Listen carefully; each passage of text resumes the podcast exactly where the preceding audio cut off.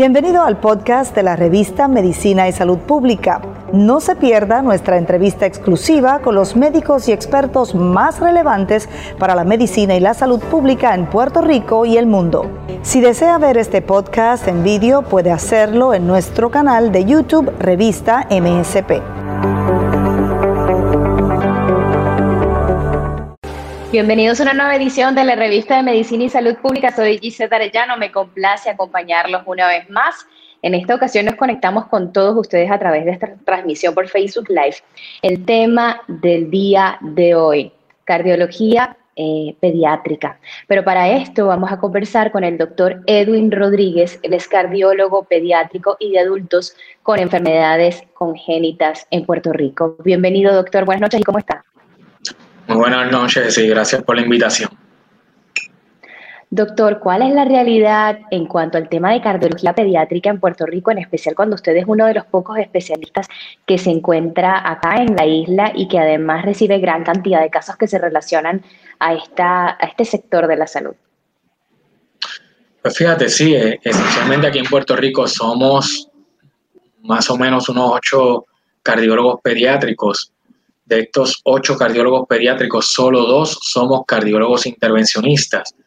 Lo que significa ser intervencionista es que nosotros hacemos algunos procedimientos y reparaciones eh, de problemas del corazón a través de catéteres, a través de cateterismo, sin necesidad de abrir el pecho.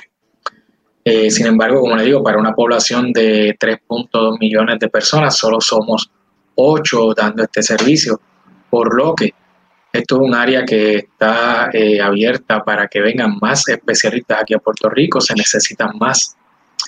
Eh, nosotros tenemos mucho trabajo, la realidad es que hay mucho trabajo en niños y en adultos que necesitan. ¿Cuáles son las, eh, vamos a decir, las enfermedades cardíacas o en este caso las enfermedades congénitas más comunes en niños puertorriqueños? Pues fíjate, eh, Dice, la realidad es que eh, las enfermedades congénitas en todo el mundo son esencialmente las mismas y las probabilidades, la, la, incidencia de todas las enfermedades son iguales en todas las poblaciones. Y diciendo esto, me explico, la enfermedad congénita cianótica más común que existe en todos los lugares, esencialmente en la tetralogía de Fallot. Sin embargo, hay otros tipos de problemas congénitos, los cuales eh, tenemos eh, en el mundo, entre ellos los defectos del septo ventricular, los defectos del septo interatrial, también tenemos problemas de válvulas.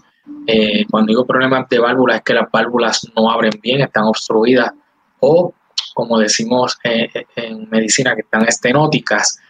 Y estos son por decirlo así, los problemas más comunes que vemos en el día a día en nuestras oficinas. Eh, problemas cianóticos, problemas de válvulas y problemas de agujeros en el corazón, por eh, bien decir, como son los defectos de los septos ventriculares y atriales. Esos números son esencialmente iguales en todo el mundo. 8 de cada mil niños en cualquier lugar donde uno vaya, Puerto Rico, China, Japón, Venezuela, Estados Unidos nacen con un problema del corazón y puede ser algo simple como algo bien complejo. Doctor, ¿a partir de qué edad eh, se empiezan a ver estos indicativos en pacientes pediátricos que requieran la asistencia de un especialista y cómo es el proceso para determinar estos diagnósticos? Pues mira, eh, la realidad es que hoy día nuestra tecnología está tan avanzada que nosotros podemos en algunos casos diagnosticar bebés en la barriga de las madres. O sea, cuando las madres están embarazadas, si el, el obstetra eh, ve que el bebé pueda tener algún problema del corazón, nos lo puede referir a alguno de nosotros que hacemos ecocardiogramas fetales y de esa manera nosotros, aún en la etapa gestacional, podemos hacer diagnósticos a estos bebés. Nos ayuda en que eh, cuando el bebé nace, podemos entonces decidir para ese momento del nacimiento si el bebé tiene algún problema eh, pedir que nazca en un centro que esté especializado donde haya cardiólogos pediátricos y o perinatólogos y que tenga todos los servicios ese bebé al nacer de manera que podamos eh, darle tratamiento rapidito, tan pronto nace. Ahora sí son bebés, eh, ¿verdad? Una vez que el bebé nace y se empiezan a ver ciertos indicativos, ¿cuáles podrían ser esos indicativos que les diría a los padres que deben asistir a un cardiólogo pediátrico? Pues mira, eh, pacientitos cuando van a, las citas a sus pediatras, los pediatras pueden ver cosas como que el paciente eh, tenga cianosis. Y cuando hablo de cianosis, específicamente hablo que el paciente se ponga bien oscura la piel, o sea, se ponga prietito. Y es bueno hablar con los pediatras porque si, eh, eh, por ejemplo, una madre puede ver que el bebé se pone cianótico alrededor de los labios, la nariz, a veces los ojos, los deditos. Esto puede ser bastante común en los niños y algo normal. Eso se le llama acrocianosis. Sin embargo, cuando hablamos de cianosis que nos pueda dar una indicación de que hay algún problema del corazón, es cuando el bebé, todo su cuerpo se pone eh, azul, se pone oscuro y de ahí que viene eh, el término baby blues o niños azules, que es que sencillamente se ponen eh, prietitos, llorando, pujando, chupando, y es allí cuando las madres tienen que hablar con sus pediatras, que lo evalúe el pediatra y el pediatra nos puede llamar directamente a nosotros, los cardiólogos pediátricos, y en, de esa manera eh, se hace de, una manera mucho más expedita el que podamos ver a estos bebés. Eh, especialmente eso, otra cosa que podemos ver además de la cianosis es que el bebé tenga problemas en el chupado. Un bebé que, que está desesperado, que tiene hambre, pero a la misma vez quiere comer y no puede comer y el bebé como que quiero comer, no puedo, no puedo respirar. Es un, usted ve a esa persona como que ese bebito está desesperado. Pues esos bebés posiblemente tengan un problema, pueden tener un problema del corazón o de los pulmones y al querer chupar, no, puede, no pueden chupar porque se cansan, ¿ok? Les da, les falta el aire. Esos bebés también deberían evaluarse por un eh, cardiólogo. Hoy día, sin embargo, una de las pruebas que se hace a todos los bebés antes de salir de los, de los hospitales, tan pronto eh, obviamente nacen, es una prueba de eh, oximetría de pulso. Y eso es que en los hospitales se le toma la saturación en el dedito con unas banditas ya al nacer y se le hace una o dos veces antes de irse a la casa. Si se nota que esa saturación es baja, entonces esa es una de las razones para enviar a ese bebé a que vea a un cardiólogo pediátrico. Doctor, una vez que continúa la etapa de crecimiento, ¿cuáles son otros indicativos eh, para los niños que pueden ser notorios de que también deban asistir a asistencia, a consulta con un cardiólogo pediátrico? Pues fíjate, ya cuando los bebés eh, están más grandecitos, uno de los problemas que nos puede eh, indicar que el bebé pueda tener un problema del corazón es que no esté ganando peso, un bebito que esté flaquito, eh, ¿verdad? Que, y no flaquito, todas las abuelas y, muchas madres en Puerto Rico ven que los bebés están flaquitos. eso es un problema puertorriqueño. Pero este bebé que no está ganando peso, que se está quedando atrás en crecimiento. Cuando va a las visitas de del pediatra, el pediatra lo pone en su gráfica de crecimiento y el bebé se está quedando atrás. Ese bebé es, nos levanta bandera de que debe evaluarse. Puede tener un problema del corazón, puede tener un problema genético, puede tener un problema de metabolismo. Por esa razón, ese bebé necesita una evaluación de varios especialistas, nuevamente incluyendo un cardiólogo pediátrico. Más adelante, un bebé que no está cumpliendo con las metas, le llamamos las etapas de crecimiento. El bebé no está caminando bien, eh, eh, no está eh, respirando bien, no está llegando a unas etapas como debiera normales, puede tener no solo un problema del corazón, puede tener otros problemas de crecimiento, los cuales requieran, de nuevo, la evaluación de varios especialistas. Más adelante en la vida, ya cuando empiezan a jugar, a correr y a caminar, es este pacientito, este jovencito, que por ejemplo, para verlo de esta manera, tenemos unos gemelos y el papá ve que el gemelo número uno corre, brinca, salta, se, se rompe la cabeza, se raspa la rodilla, pero el gemelo número dos es un bebé mucho más tranquilo, le gusta jugar, correr, pero se cansa, es un bebé, es un nene que, que corre, pero mientras el hermano da cinco vueltas en la pista, este da una y está que no puede, eh, y cosas así, que, se ve que, que, el nene, aunque quiere, no puede. ¿ok? Y más adelante, de la misma manera, pacientitos que se quejan de que tengan eh, falta eh, frecuente de aire, que los papás ven que el nene no tiene el mismo eh, ánimo que otros niños del mismo salón o cosas así. Son cosas que nos levantan bandera, que nos ponen ojitos a ese bebé para eh, considerar que se deba evaluar.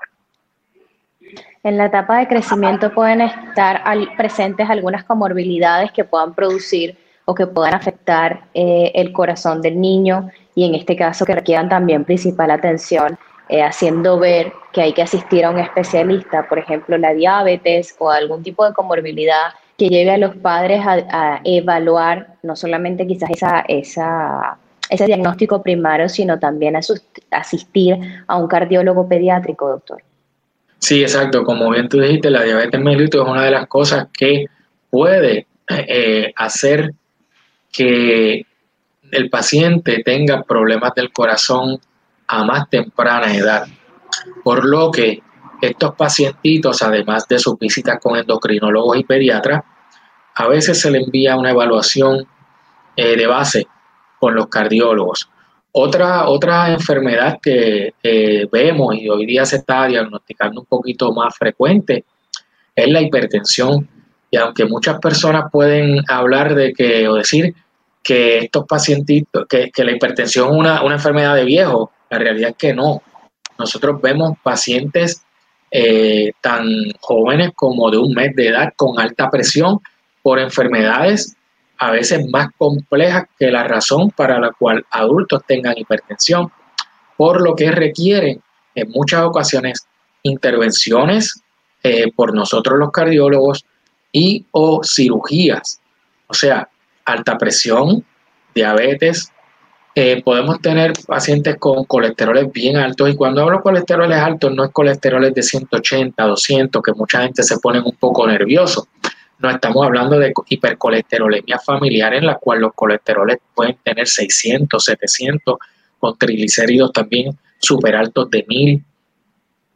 Esos pacientitos no solo requieren la evaluación inicial con un cardiólogo, sino requieren eh, evaluaciones con endocrinólogos, evaluaciones con gastroenterólogos, porque específicamente pacientes con problemas de hiperlipidemia familiares no desarrollan problemas del corazón inicialmente, al contrario, sus problemas iniciales son más bien gastroenterológicos que problemas cardíacos, pero no es eh, no está mal que se vean con un cardiólogo para ya encaminarlos y que vayan aprendiendo a cuidar de su, de su enfermedad para que cuando lleguen a la adultez no tengan tantos problemas. En cuanto a los tratamientos, doctor, ¿cómo han variado, cómo han cambiado y al mismo tiempo cómo pueden ayudar y cambiar la vida del paciente, en este caso de los niños, de los bebés? ¿Cómo, cómo pueden ofrecer una mejor calidad de vida y además eh, poder garantizar que puedan superar algunas enfermedades o tan siquiera aprender a vivir con ellas a lo largo de sus vidas? Pues bien, hoy día la tecnología ha avanzado muchísimo. Y por ejemplo, en el pasado cosas que nosotros no podíamos eh, tratar y que tristemente, por, decirlo así, era como decir a un paciente hace 30 años, tienes cáncer y te vas a morir En el pasado pasaba así con, algunos, con algunas enfermedades eh, del corazón, especialmente en niños, en los que el niño nacía con un problema del corazón y sencillamente le decíamos no podemos hacer nada. Hoy día no, hoy día nosotros tenemos una variedad de medicamentos, cirugías y o procedimientos intervencionales percutáneos que alargan la vida de estos pacientes y no solo eh, eh, sencillamente que la alarguen, sino que ayudan a que la vida de estos pacientes sea lo más normal posible. Por un solo dar un ejemplo. En el pasado, un pacientito que naciera o que desarrollara alta presión en los pulmones, hipertensión pulmonar, que es diferente a la presión sistémica de la que estábamos hablando ahorita, que es la presión que nos toman aquí. Hipertensión pulmonar es una enfermedad mala, que en el pasado no teníamos mucho tratamiento y sencillamente era tratamiento sintomático hasta que el paciente llegara a una etapa terminal y entonces se le ofrecía trasplante de pulmones. O sea, eso era bien drástico. Hoy día nosotros tenemos una variedad de medicamentos orales inclusive que le, podemos dar al paciente y mejorarles ese, e, ese problema. De la misma manera, tenemos niños que nacen con problemas congénitos, como hablé, tetralogía de Fallot, que es tan común, los cuales sencillamente nosotros podemos operar. Esas operaciones se hacen aquí en Puerto Rico eh, rutinariamente, con muy eh, buen eh, resultado, resultado excelente, comparado en cualquier parte del mundo y Estados Unidos. Y estos pacientes viven una vida esencialmente normales, tan así que conozco médicos, enfermeras, reporteros que tienen esta enfermedad, nosotros ni lo sabemos. Tenemos compañeros en nuestros trabajos que tienen esta enfermedad, que han sido operados del corazón y están perfectamente bien, a menos que tú le veas una cicatriz en el corazón, en el pecho, ¿verdad? Es que tú sabes, mira, a ti te operaron tan joven del corazón. De la misma manera, tenemos una gran variedad de procedimientos percutáneos que han reemplazado algunas de las cirugías, no todas, que se le pueden practicar a los pacientes que nacen o desarrollan problemas del corazón. Por ejemplo, hoy también aquí tenemos disponible el poder implantar válvulas sin la necesidad de cirugía de corazón abierto, ¿ok? Lo hacemos aquí en Puerto Rico, se hace en Estados Unidos rutinariamente y aquí también. Eh, podemos eh, arreglar algunas eh, insuficiencias de esas válvulas cuando las válvulas no cierran bien y liquean, ¿verdad? En buen español puertorriqueño, cuando estas válvulas liquean, las podemos arreglar también con o sin cirugía. O sea, estas son cosas que hace 20, 30 años atrás nosotros no las teníamos y hoy día esencialmente son rutinarias, son el día a día en nuestras oficinas y médico, eh, como en, mi caso, que soy intervencionista, podemos hacer eh, eh, en el laboratorio invasivo sin abrirle el pecho al paciente. Y más allá, como he dicho y repito, si por un procedimiento menos invasivo, como lo es un cateterismo, no se puede hacer, se puede arreglar muchas veces por cirugía de corazón abierto. Y eso, como les digo, hoy día es rutina para nosotros. Sabemos que la salud eh, es una búsqueda continua de mejora en, esa persecución directa hacia el bienestar. Sin embargo, es una carrera contrarreloj en muchas ocasiones, porque es importante detectar, diagnosticar estas enfermedades o estas condiciones a tiempo, cómo puede cambiar la vida de un paciente y en especial de a través en la vida de un niño, de un bebé, el diagnosticar enfermedades cardíacas a tiempo y de manera temprana que además puedan ser operadas o que cuenten con un tratamiento que les permita una mejor calidad de vida? Eh, muy buena pregunta y buena observación. Mira, como decía en el pasado, nosotros no teníamos muchas alternativas de tratamiento, ni medicina o cirugías o eh, procedimientos menos invasivos por cateterismo. Y esencialmente como el ejemplo que di de este, hipertensión pulmonar, si a una persona le diagnosticaban, digamos, hace 30 años, le decían, tú tienes hipertensión pulmonar avanzada, esencialmente le estábamos diciendo, en otras palabras, el 90% de las personas que tienen hipertensión pulmonar no van a estar vivas dentro de 5 años. O sea, 100 pacientes que yo le dijera hace 30 años, tienes hipertensión pulmonar, ya no iban a estar vivos a los 5 años. Hoy día esos números se han revertido con todo lo que tenemos. Por lo tanto, si nosotros diagnosticamos un problema como hipertensión pulmonar, diagnosticamos un problema como tetralogía de Fallot a temprana edad, podemos darle tratamiento, resolver ese problema y de esa manera la vida de ese paciente va a ser una vida lo más normal posible. Como dije, eh, conozco compañeros médicos que son eh, tetrálogos, los cuales se, eh, se hizo procedimientos a temprana edad y hoy son personas productivas. Jóvenes que vemos hoy día que le hacemos las mismas cirugías y aún así más avanzadas, mejores y sabemos que esos jóvenes si se cuidan, si llevan una vida lo más saludable posible, van a vivir muchos años. Y lo, ideal de esto es que van a ser personas que van a ser productivas a la sociedad. Mientras más temprano nosotros podamos diagnosticar estos problemas, mejor va a ser para la persona. Un ejemplo, eh, otro ejemplo eh, también importante es si nosotros conseguimos un pacientito que tenga una enfermedad cianótica del corazón a temprana edad, le podemos hacer las cirugías correctivas.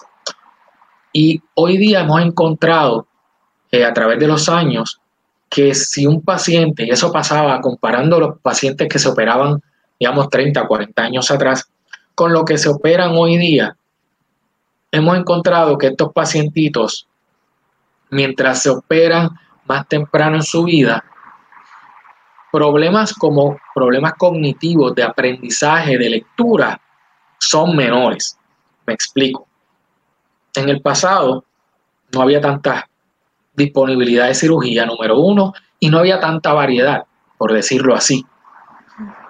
Y a algunos pacientes se le hacían cirugías paliativas, o sea, te arreglaba el problema inmediato, pero no te curaba, por decirlo, por decirlo así, entre comillas, no te curaba el problema, y te quedabas cianótico. Vivías, tenías una vida bastante saludable, pero tenías algún déficit de oxígeno en el cerebro. Y esto hacía que el cerebro no se desarrollara bien, ¿ok? Y estos pacientes se encontraba que podrían ser excelentes en matemáticas e inglés, pero en español no eran buenos, o viceversa, viceversa, eran buenos en español e inglés, pero eran malos en matemáticas o tenían problemas de comportamiento.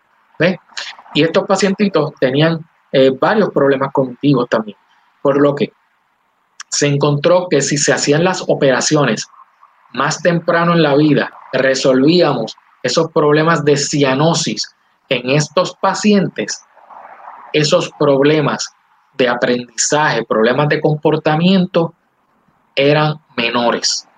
Por lo que hoy día, mientras más temprano en la vida encontremos un problema del corazón, específicamente un cianótico, y se pueda operar, mejor va a ser eh, eh, el resultado a largo plazo. Doctor, la salud de los bebés comienza desde el vientre materno. Sin embargo, hay ciertas prácticas o estilos de vida que pueden contribuir a que el bienestar del bebé sea más probable o por el contrario pueden colocar en riesgo la salud de bebé en cuanto a temas cardíacos, qué prácticas o qué, qué recomendaciones se le pueden dar a las mujeres embarazadas. Muy bien. Mira, eh, número uno, y esto son cosas que es como la gota acá en el mismo lugar todo el tiempo, eh, llover sobre mojado, fumar. Fumar es esencialmente mortal, no solo para el corazón, sino para el desarrollo del bebé en, la edad gestacional. Algunas drogas, inclusive medicamentos eh, recetados, también sabemos de algunos que pueden causar problemas del corazón en el bebé. Por esa razón es que cuando la madre eh, tiene un buen seguimiento obstétrico durante el embarazo, el obstetra le va a decir qué debe y qué no debe tomar. Por esa razón, debe siempre darse un buen seguimiento desde un periodo bien temprano en el embarazo. Otras cosas, drogas ilícitas. Y tristemente, y yo sé que me van a caer chinches por esto, mucha gente que puede estar escuchándome, hoy día estamos hablando mucho del cannabis y todas esas cosas. La realidad es, jóvenes, que todo lo que se fuma y todo lo que se utiliza puede ser dañino al bebé. Si ustedes ven, lo que se le da a la madre cuando está embarazada son aquellas medicinas que debe estar utilizando para la salud materna y la salud del bebé. Muchas veces nosotros tenemos algunos, eh, a, las madres, en algunos medicamentos, digamos un ejemplo, tengo a la madre en un medicamento para la alta presión. Esta joven que tiene alta presión por muchos años y está en una medicina y viene y me dice, doctor, quiero quedar embarazada. Yo le digo, pues muy bien, este medicamento que te ha funcionado por 10 años, tienes que dejarlo. ¿Ok? Vamos a ver cómo está tu presión. Usualmente, durante el periodo del embarazo, la presión arterial de la mujer baja. Y podría ser que se pueda, como decimos nosotros, podemos cabalgar los nueve meses del embarazo sin medicinas. Pero si no puede ser así, tenemos que darle un medicamento, yo voy a escoger un medicamento que no le haga daño ni a la madre ni al bebé. Y hay medicamentos para la presión que yo sé que le pueden hacer daño al bebé, que sabemos que son teratogénicos. Eso lo que significa es que le puede eh, causar problemas de que el bebé nazca sin brazo, sin un dedo, ¿ok? Esos medicamentos yo tengo que evitarlos en la madre con una enfermedad tan simple como la alta presión, que hoy día mucha gente la tiene. Doctor, la práctica ha cambiado durante el tiempo de pandemia y esta es una prueba de oro para el sector salud, en especial para los profesionales de la salud y para que las personas continúen eh, de manera vigilante, de manera atenta y de manera especializada sobre su salud y esa responsabilidad que tienen consigo mismos. Sin embargo, ¿cómo ha cambiado la práctica eh, de su consulta y en los temas que se relacionan a cardiología pediátrica debido a la pandemia, doctor? Excelente pregunta. Mira, este, la realidad es que en, en, mi práctica yo no me puedo dar el lujo de decir no voy a ver a un paciente. Eh, sí, la realidad, estoy viendo pacientes de manera remota por video como lo estamos haciendo hoy día, ahora nosotros hoy día, lo estoy haciendo por teléfono, pero son pacientes bien eh, eh, eh, selectos, ¿ok? Pacientes que tienen algunos problemas bien específicos que yo no necesito ponerle el estetoscopio en el pecho, ¿ves? O sea, hay pacientes médicos que me llaman o pacientes que tienen problemas, digamos, un pediatra me llama y me dice, mira, tengo este pacientito de dos semanas o un mes de edad al cual le escucho un soplo. Desafortunadamente yo no le puedo decir, yo no puedo ver ese bebé, lo voy a ver por telemedicina. O sea, ese bebé tiene que venir aquí a la oficina y tengo que escucharle ese corazón. No hay manera de que yo pueda evitar eso. Eh, por lo tanto, en ese sentido, la realidad es que eh, yo diría, los cardiólogos pediátricos hemos seguido trabajando. Tal vez hemos bajado nuestra, la cantidad de pacientes que estamos viendo, pero se siguen viendo en la oficina. Yo soy uno que yo no he, yo no he cerrado la oficina, excepto cuando hubo el lockdown al principio, que nadie estaba trabajando, ¿verdad? Unas dos semanas o tres, pero el resto yo seguía yendo a los hospitales. Eh, en ese sentido, por esa parte, es lo que me ha cambiado a mí, por decirlo así, la pandemia, mi práctica, que he bajado la cantidad de pacientes que veo por día, pero tienen que venir. Hay pacientes que hay que hacerle estudios, si yo tengo que ver ese corazón, como le digo, ver si ese bebé tiene un problema del corazón, si tiene una válvula tapada, si tiene algún rotito en el corazón, si tiene alguna enfermedad cianótica, la cual tengamos que, eh, a la cual habría que darle tratamiento inmediatamente. Eh, así que en ese sentido no ha cambiado mucho. Por otra parte, algunos pacientes, seguimientos de alta presión, algunas personas que tienen muchas preocupaciones como dolores de pecho, cosas así, nosotros le, hacemos una evaluación inicial por teléfono y le digo, no, tienes que venir a la oficina o no, tienes que ir a la sala de emergencia. ¿Ok? Sí sé de algunos, de algunos médicos que han podido, dar, eh, han podido tener la, la, facultad de ver a muchos pacientes por telemedicina y es excelente, porque de esa manera no han tenido que bajar la cantidad de pacientes a los cuales le dan servicio. ¿Ves? Eh, por ejemplo, si le dijera, yo, mi, somos pocos y yo era de los más rápidos que estaba viendo pacientes aquí en Puerto Rico, pero tristemente eh, a mí me da muchísima pena porque cuando llaman para citas a mi oficina, las citas están para marzo del 2022. Por lo que cuando necesitamos que un paciente se vea rápido, yo le digo a todos los médicos, me tienen que llamar a mí. Si tú tienes un paciente que tú consideras que un cardiólogo pediátrico lo tiene que ver, tú me llamas. Mi teléfono está en el teléfono de la oficina, llaman aquí a la oficina a través de los hospitales y ellos dicen, mira, tengo esto, me dejan una notita si no pueden hablar, hablar directamente conmigo porque estoy en sala o ocupado con otro paciente. Y al final del día, a estas horas es que usualmente yo me siento a llamar médicos, a hablar con padres y le empezamos a dar y decir, no, este va bien, hay que verlo, este paciente hay que verlo pronto y así seleccionamos y hacemos un triage lo más rápido posible para ver esos pacientes que necesitan verse lo más pronto posible. Doctor, los pacientes de cardiología pediátrica son más vulnerables ante el COVID-19 en caso de, ¿verdad?, de contagiarse con el virus pues fíjate, eh, yo creo, y, esta es una opinión que, es más bien observacional, eh, nos hemos dado cuenta que el patrón en los pacientes con enfermedades congénitas del corazón de edad temprana tienen la misma, más o menos las mismas probabilidades y problemas que la población general. Me explico.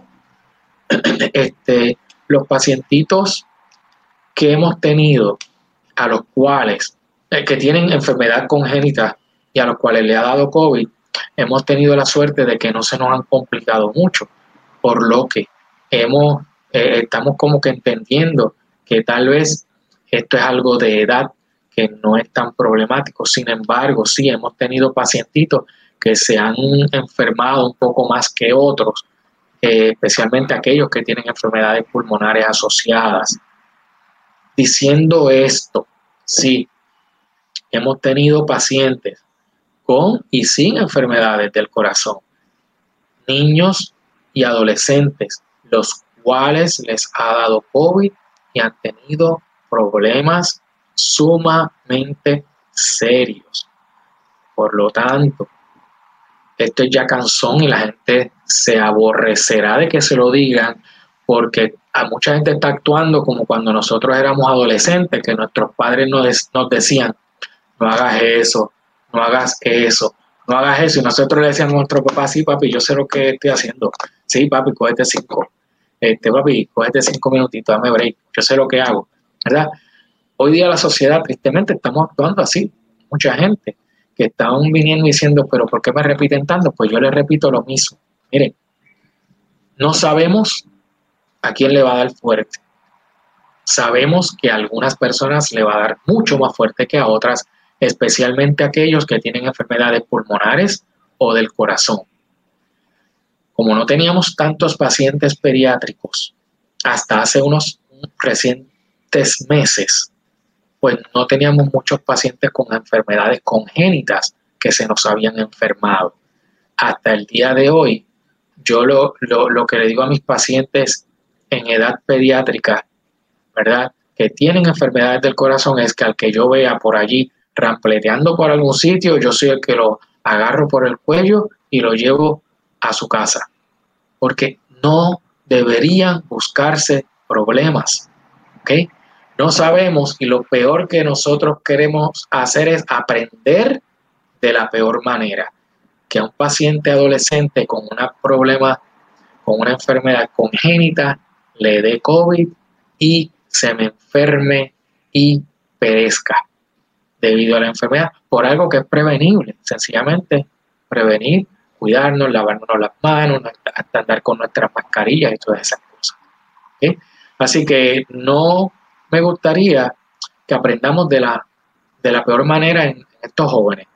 De nuevo, recapitulando y haciendo un pequeño resumen a todo eso que dije allí, hemos tenido algunos pacientes con problemas congénitos del corazón que se han enfermado de COVID. Sí, la mayoría no se han enfermado malamente, gravemente, este, gracias a Dios. Sí hemos tenido algunos con los cuales hemos sudado un poco, pero han salido. Eh, esperamos que todos estos pacientes, y lo que se dice aquí en la oficina es, todos estos pacientes deberían vacunarse. Punto. Esa es la recomendación. Padres me llaman a preguntarme, doctor, ¿usted recomienda que yo me vacune? La contestación es, todo el mundo se debería vacunar. Todo el mundo se debería vacunar. Solo aquellos que el CDC nos ha dicho que no deberían vacunarse por razones específicas como alergias a la vacuna o algunas otras cosas, son las personas que no deberían vacunarse, pero el resto de seres humanos deberían hacerlo, especialmente si tú tienes un problema del corazón. Ok, qué importante hacer mención a esto, doctor, cuando todavía hay muchas dudas acerca de la vacunación y en especial que se relacionan a complicaciones, bien sea por edad o por comorbilidades que puedan presentar ante un virus novel, pero que sin duda alguna ha cambiado totalmente la dinámica en el mundo. Doctor, entre, sabemos que la, la medicina y en especial los avances científicos en la mano de los especialistas se convierten en la luz, en la esperanza. Entre esos casos que para usted ha sido inolvidable, casos clínicos que han marcado su vida, ¿cuál podría narrarnos y que ha sido quizás una historia de éxito que le ha parecido interesante y considera importante compartir? ¿Cuánto tiempo es que tenemos hasta mañana? tenemos tiempo aún. Mira, la realidad hay muchos. Hay muchos, hay muchos casos que yo eh, podría contar de los cuales realmente me han marcado como profesional y han marcado a familias.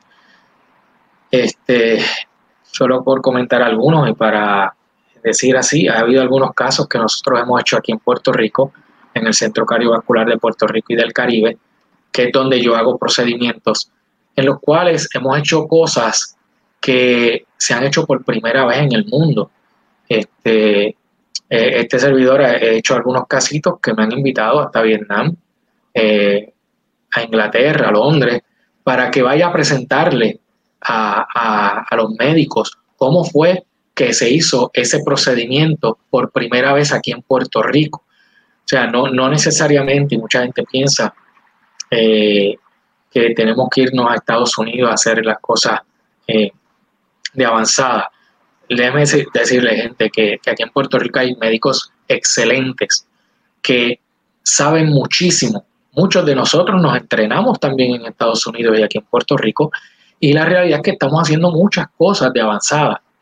Lo que pasa es la realidad que tal vez en Estados Unidos hay más dinero, hay más variedad y pueden hacer muchas más cosas que lo que nosotros hacemos, porque tienen más dinero.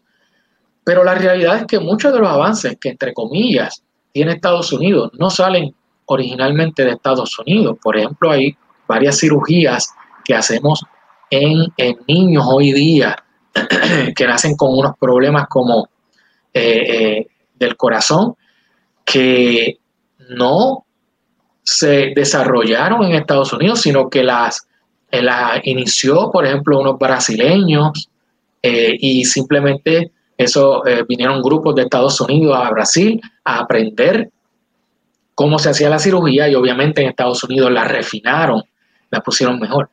Y, no es por echar a menos Estados Unidos ni nada de estas cosas, no son cosas políticas, mucha, mucha gente piensa en eso, no, no, sino que aquí en Puerto Rico nosotros tenemos muchos médicos que todos los días están haciendo muchas cosas de avanzada, ¿ok?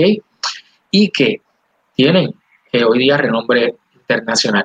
En el mío particular, como le digo, yo he hecho varias cosas que las hemos publicado y que ha habido grupos de médicos y algunos lugares, algunos hospitales que nos, que nos han invitado a que vaya yo a dar conferencias y yo explicarles cómo se ha realizado el procedimiento, cómo es la técnica para entonces ellos comenzar a hacerlo en sus pacientes. Solo como un comentario, precisamente antes de, de, comenzar esta charla. Con ustedes, estaba comunicándome por texto con una, con una doctora, la cual vamos a presentar un caso de unos pacientes que se hicieron hace, eh, en estos últimos años, los cuales aquí en Puerto Rico eh, le colocamos una malla a una de las arterias renales a estos pacientes por una enfermedad con la cual nacieron de, la, de las arterias del riñón. Y eso no se estaba haciendo en niños, no se hacía, se, se consideraba que era algo no imposible, pero que era algo que no se debería hacer. En uno de los casos que nos encontramos hace muchos años, hace más de 10 años, encontramos que eso era lo, lo, lo que teníamos que hacer, no había otra salida. Eso se hace en adultos rutinariamente, pero como le dije, en niños no se hacía. Así que nosotros hablamos, eh, nos reunimos con los padres, se habló, se pidieron los permisos y estos padres eh, nos siguieron la locura, por decirlo así, de hacer este tipo de procedimiento y hoy día esa paciente tiene más de 22 años. Y ese procedimiento se le hizo cuando tenía 8. En estos días hicimos otros pacientes adicionales. Lo vamos a, a reportar para que la comunidad médica, no solo de Puerto Rico, sino del mundo, sepa que lo hemos hecho, que se ha hecho y que el resultado ha sido bueno. Por lo tanto, ¿verdad? Que se pueda empezar a hacer en otros pacientes, que tenemos otro tipo de, de, de tratamiento para pacientes. Así que realmente de aquí de Puerto Rico nosotros estamos también haciendo ruido en el mundo no solo en la música, hay este, estrellas de rock puertorriqueños como Ricky Martin. En medicina hay muy buenos médicos que se dan a conocer a nivel internacional. Doctor, algunas consideraciones importantes antes de terminar la entrevista del día de hoy, que ha estado realmente muy llena de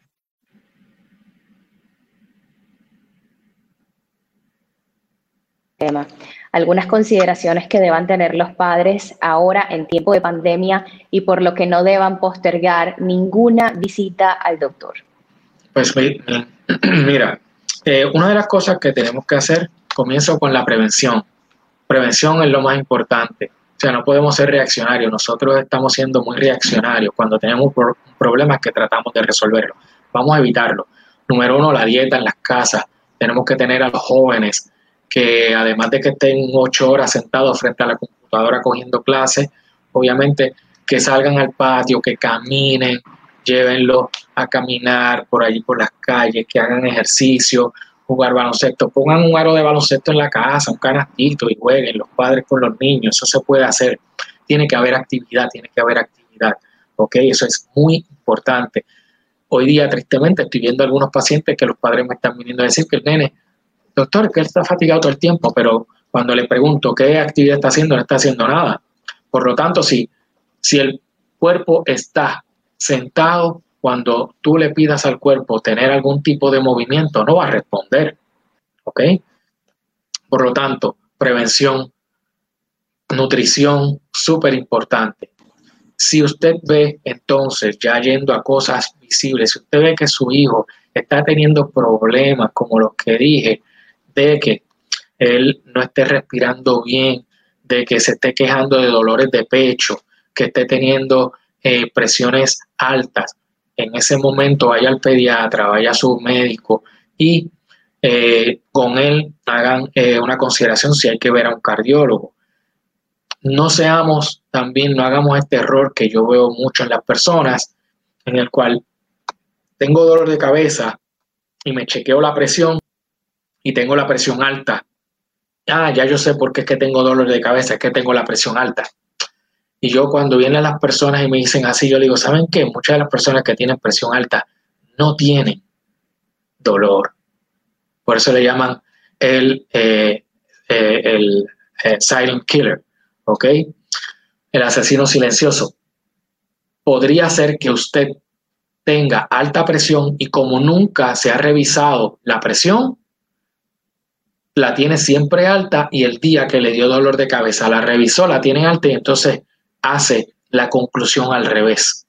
Por eso, de vez en cuando hágase su chequeo con su médico, no está de más que usted tenga una, un, en su casa para cogerse la presión a usted, a su familia, que sepa utilizarlo, bien importante, que hable con su médico y si tiene dudas, hable con el médico, llame y no se vuelva loco, porque también muchas personas se pueden, digamos, la presión, la tienen alta un día y se vuelven locos.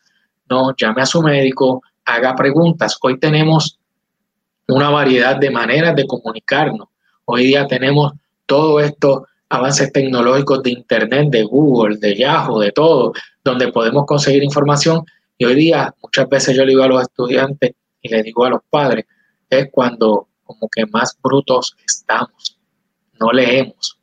Cuando tenemos tanta información a la mano, podemos coger el teléfono, llamar al pediatra, podemos llamar al internet y decirle, doctor, tengo esta pregunta, ¿qué usted cree? ¿Ve? O sea, hagamos uso de todas estas cosas. Llamar una pregunta, el niño no está corriendo bien, el niño se está fatigando, no está durmiendo, está teniendo eh, cianosis, todas esas cosas, pregunte. Entonces en acorde con su médico, considerar si hay que ir a algún especialista como un cardiólogo, neumólogo u otra especialidad.